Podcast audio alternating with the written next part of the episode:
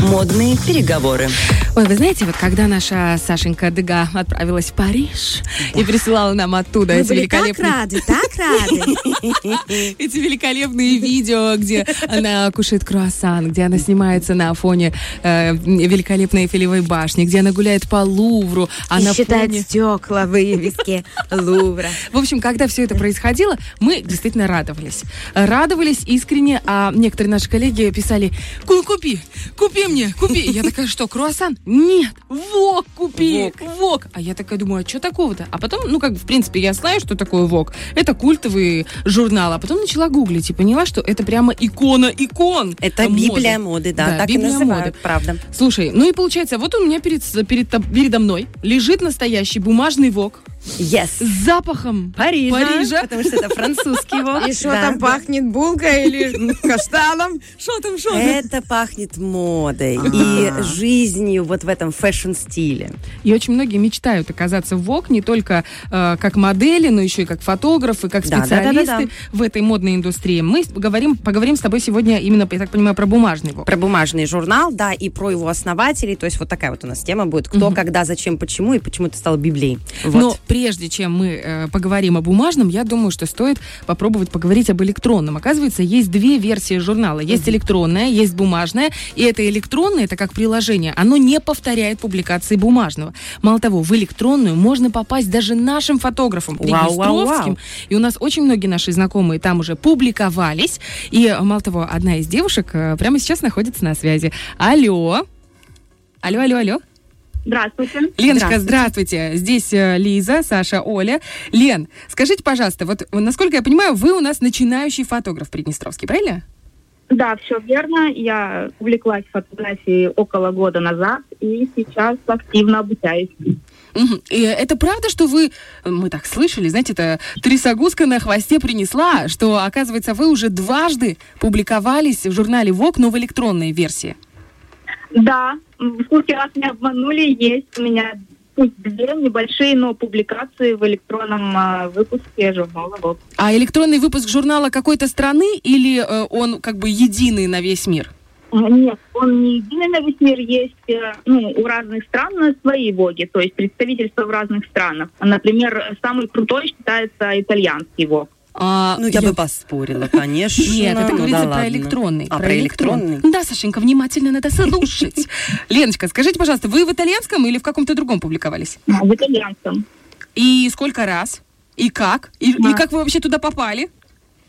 Ну, смотрите, я сейчас прохожу курсы а, по фотографии, обучаюсь э, у российского, одного из лучших российских фотографов. Э, И в рамках обучения было заявлено, что можно попробовать свои силы, опубликовав там свои работы. И если повезет, если редакция этого электронного журнала ВОК примет, то будет публикация. Я не побоялась, отправила свою заявку, и мою фотографию приняли. Я была очень удивлена. Мгм. Меня это порадовало. А, Вы, Здорово. вы же два раза публиковались, правильно? Да. А в первый раз и второй раз жанр какой? Или там, в принципе, неважно, какой ты жанр присылаешь, они смотрят э, куда угодно их могут взять? А, Там есть множество разделов, в которые нужно еще попасть, верно указать э, жанр своей фотографии, в какой раздел ты хочешь ее отправить. Потому что если укажешь неверно фотографию, даже если она будет самая крутая, ее не примут. Леночка, а ну-ка теперь расскажите такой, знаете, дайте мастер-класс, механику э, работы в этом направлении. Если кто-то нас слышит, какой-нибудь фотограф, который тоже хочет опубликоваться, хотя бы, может, не в итальянском, но в каком-нибудь другом электронном блоге, что ему или ей нужно сделать? Ну, смотрите, могу дать небольшую рекомендацию по публикации своих фотографий в итальянском Воге, так как я уже прошла этот путь и Мгм. немного знаю, как это делать. Э, Для начала нужно зарегистрироваться на фотовогию. Э, Так и набираете в поисковике фотовогию Италия. Оно выдает вам ссылочку, открываете, регистрируетесь, и там можно создать свою страничку. И каждый понедельник с 8 э, утра можно грузить по две фотографии. Я так понимаю, эта площадка создана как раз-таки для того, чтобы продвигать непризнанных фотографов, чтобы давать такой красивый старт им, правильно? Ну, можно и так сказать. Мгм. И выявлять какие-то новые таланты. Новые лица понимаешь, находить, да. Мгм. Получается, регистрируешься, каждый понедельник отправляешь по две фотографии и четко аранжируешь их по жанрам, да? Да. и ждешь, пока жюри там э, примет или не примет твои фотографии. Если принимает, то они отображаются уже в твоем портфолио на твоей странице. Мгм. Ну, это вообще, получается, определенная ступенька в фотомире, правильно? Можно сказать и так. Как минимум, это один из стимулов для дальнейшей работы. Ты понимаешь, что ты работаешь не зря, и да кто из нас не любит тешить свое самолюбие? Это точно. Леночка, спасибо вам большое за такую инструкцию. Уверена, что ей последуют очень многие. Ну и вам лично от нас, от Женсовета, мы желаем опубликоваться не только в электронном журнале, но и в бумажном уже в самое ближайшее время. Спасибо огромное. Спасибо, Леночка. До свидания, хорошей недели.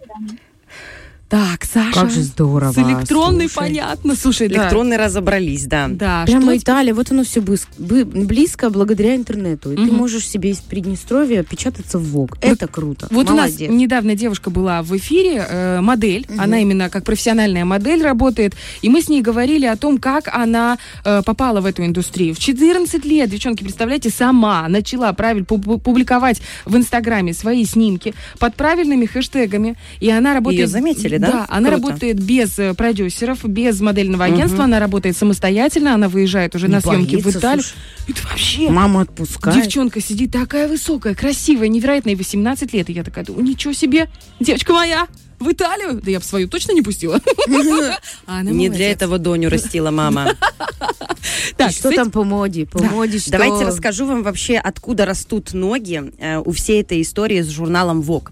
Вообще, журнал, девочка, появился 130 лет назад. Это невероятно давно, потому что ты, когда вот слышишь эту цифру, кажется, ну не может быть, 130 лет глянцевому журналу. На самом деле, это, чтобы вы понимали, сейчас, внимание, математика, 1892 год.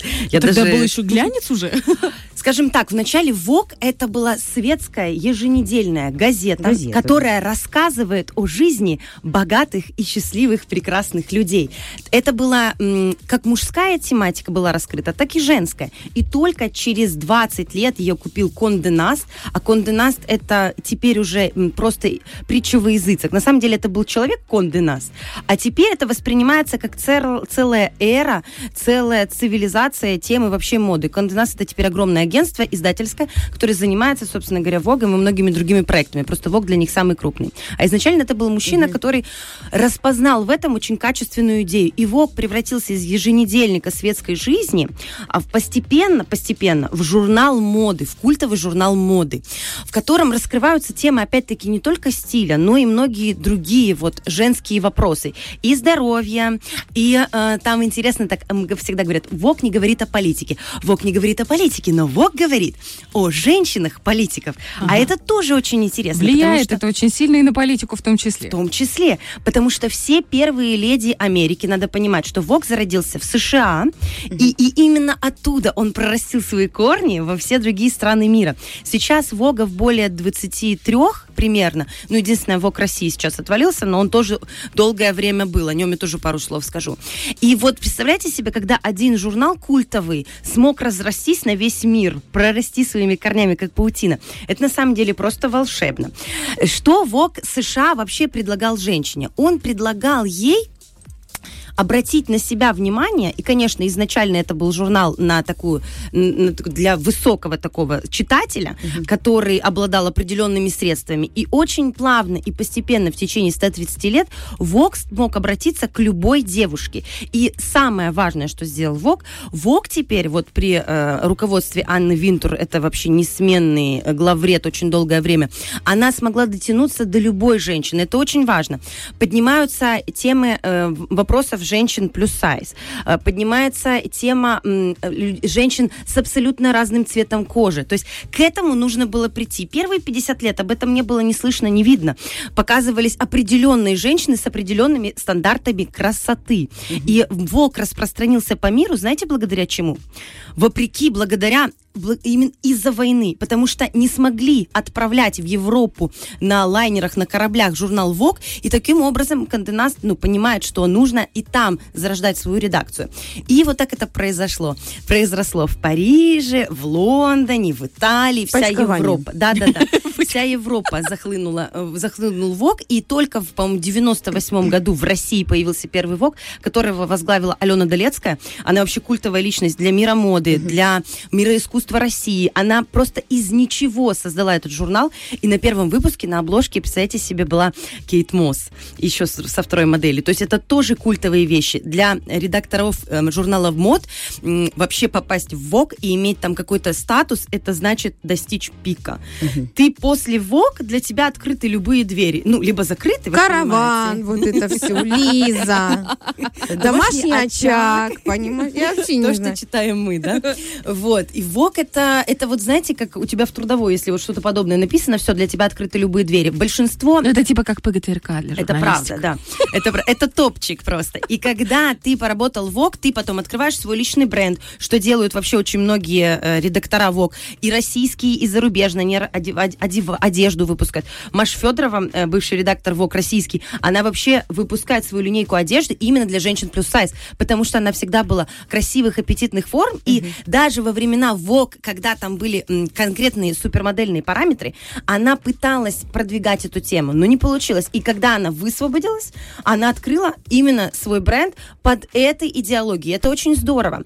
А, Темнокожие модели, которые впервые появились в журнале Vogue, это была революция. И сейчас, когда мы это видим постоянно, наш глаз реагирует на это спокойно. Но кто-то когда-то это должен был сделать первым. И это всегда был Vogue. Поэтому Vogue это такой топ of the топ. И очень многие не понимают, насколько это важно не только для мира моды, это вообще важно для человечества. Как бы, может быть, кому-то бы язвительно не звучала эта фраза. Потому что это не только о стиле в одежде, это о стиле жизни. ВОК отражает действительность, потому что ВОК на струе волны. Когда поднимаются агендерные вопросы, ВОК тут же находится рядом. Когда поднимаются вопросы с э, сложных политических реалий нашего времени, ВОК отвечает реальностью. Они все это правильно трансформируют и выдают свою информацию. Э, На обложках ВОК э, до Анны Винтур, до потрясающего вот этого главреда, в основном всегда, ну практически всегда, были только супермодели. Вообще тема и вообще символ, такое понятие, как супермодель, отчасти тоже появился благодаря ВОК. Джанни Версачи многое туда вложил и, собственно говоря, сам журнал ВОК. Э, Что делает ВОК? Они при Анне Винтур, она теперь показывает не только супермоделей, да, вот эту вот жизнь, которая не соответствует большинству населения нашей планеты. Она берет и показывает туда селебрити. Потому что селебрити, да, звездой, актрисой, в принципе, может стать любая девушка. Конечно. Для этого не нужно быть модельной внешности. И у нее на обложках самого ВОК величайшие актеры современности. Естественно, женщины. По поводу мужчин. Хочется Мгм, тоже давай. отметить. Помимо того, что это абсолютно женский журнал, и этого нельзя отрицать, в журнале американском ВОК за все эти года буквально было 8 мужчин на обложках, но они были тенью прекрасных женщин. В общем, ВОК Я это думала, она пространство скажет, бывшими женщинами. Я тоже так Мало ли там, США. Ну, такое. Одна из э, таких прекрасных пар это Ким Кардашьян и Ага. Канни Уэст, бывшая супружеская пара. Они там вместе на обложке для Анны Винтур, для этого потрясающего главреда, который называют «Ядерная зима», потому что, вы представьте, характер человека, который управляет главным мировым ВОК. Я сразу вспоминаю этот дьявол, Дьявол, носит Прада. Ты точку попала, потому что автор этой, С неё, э, это- да, взята этого, эта ты понимаешь, какая там история? Э, Тот человек, который написал это, эт- ну, эту книгу, она была действительно помощницей Анны Винтур какое-то время. И Круто. невозможно отрицать Невозможно. того, что она брала оттуда информацию. И когда была премьера «Дьявол носит Прада», Анна Винтур пришла на премьеру в Прада. То есть она не отрицает того, что она холодная, ну, серва, управляет таки, такой глыбой, как ВОК, и это нормально. Так а как Вот. можно быть не сильной, не холодной Только женщиной? такой. Ну, там глубина направлять? фильма, мы к этому и пришли, что она, в принципе, ранимая, чувствительная, но ей, не, Обычная да- но ей женщина. нельзя расколоться, Ей нельзя. и она это признает. Там очень классный фильм вообще. Обалденно. Классный фильм. И Анна Винтур Надо классная. пересмотреть. И для нее было м, немножечко надломить себя, когда она выпускала обложку с Канни Уэстом и Ким Кардашьян. Она ее одно время абсолютно не принимала. Для нее это была какая-то попса. А Вок это про другое, это про другую эстетику. Но она поняла время, она это почувствовала и смогла переломить себя. Ну, собственно говоря, это э, великий шаг для такого человека. Вот. У меня еще информации вагон, но сегодня, я думаю, нам будет достаточно. И я хочу, чтобы финалом моего этого спича длинного э, прозвучала песня Мадонны «Вог». Она как ничто другое отражает действительность. Ну тогда поехали, слушаем.